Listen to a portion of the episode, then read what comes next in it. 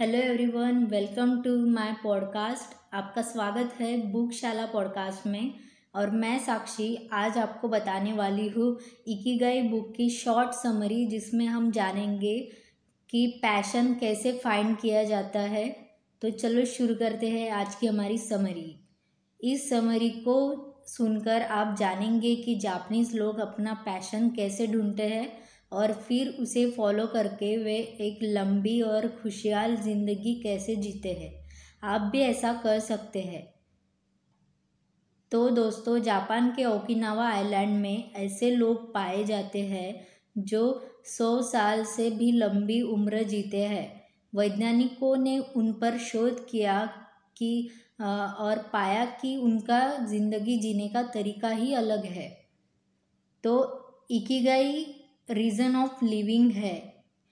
Ikigai का मतलब है लाइफ में आपका पैशन।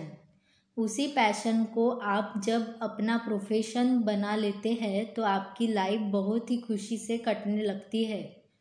जापान के लोग सारी उम्र अपना इकिगाई ढूंढते रहते हैं। फिर मिल जाने पर उसी से जुट जाते हैं। उस इस इससे उन्हें कोई स्ट्रेस नहीं होता और वे लंबी ज़िंदगी जीते हैं।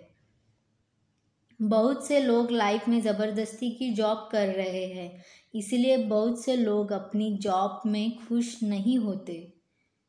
मान लीजिए कोई आदमी अपने पेरेंट्स के प्रेशर की वजह से डॉक्टर बन जाता है, लेकिन उसका असली पैशन फ़िल्म डायरेक्ट करना था। तो ऐसे में वो सारी ज़िंदगी अंदर से दुखी रहेगा। सारे रिश्तेदार और समाज उसका गुणगान करेंगे, लेकिन वो खुद से संतुष्ट नहीं होगा। इसीलिए इकिगाई ढूंढकर उसे ही अपना प्रोफेशन बनाना चाहिए। लेकिन यह इतना आसान नहीं है। इस किताब में अपना इकिगाई ढूँढने की टेक्निक बताई है। इसके चार स्टेप्स है। जिससे हम अपना पैशन ढूंढ सकते हैं। तो पहला स्टेप है वॉट यू लव सबसे पहले ये देखें कि आप किस चीज़ से प्यार करते हैं। ऐसा कौन सा काम है जिसे करते हुए आप घंटों बिता सकते हैं? उसे करने के आप, उसे करने में आपको बहुत मज़ा आता है और आपको टाइम का पता भी नहीं चलता। ये कुछ भी हो सकता है। गार्डनिंग, पेंटिंग, घर की सफ़ाई, बच्चों को पढ़ाना, कुकिंग, फोटोग्राफी, घूमना, कोडिंग आदि। सेकंड स्टेप है what you are what are you good at आप कौन सा काम बहुत अच्छे से कर सकते हैं। दूसरे स्टेप में यह देखिए कि ऐसा कौन सा काम है जिसे आप बहुत अच्छे से कर लेते हैं। जिसमें आप बहुत निपुण हो। क्या आप बहुत अच्छी चाय बना लेते हो? अच्छी सलाह देते हो?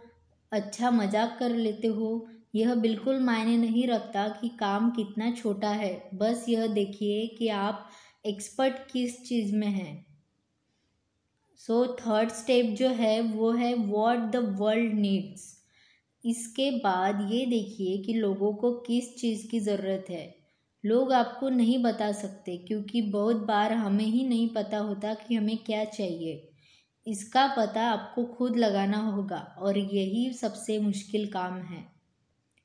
हो सकता है किसी बिल्डिंग के लोगों को अच्छी चाय या खाना नहीं मिलता हो, किसी को एक नए ऐप से फ़ायदा मिल सकता हो, कोई स्ट्रेस में है और उसे किसी की अच्छी सलाह देने वाला चाहिए हो। तो फोर्थ स्टेप है what you can be paid for चौथे स्टेप में यह पता लगाइए कि ऐसा कौन सा काम है जिसे करके आपको लोग पैसे देने के लिए तैयार होंगे। तो दोस्तों, इन चार स्टेप्स के इस्तेमाल करने पर आप अपना इकिगाई यानी पैशन और रीज़न ऑफ़ लिविंग ढूंढ ढूंढ सकते हैं। फिर वैसा ही प्रोफेशन चुनिए। इससे आप खुश भी रहेंगे और लंबी उम्र भी जी पाएँगे। तो ये थी आज की हमारी शॉर्ट समरी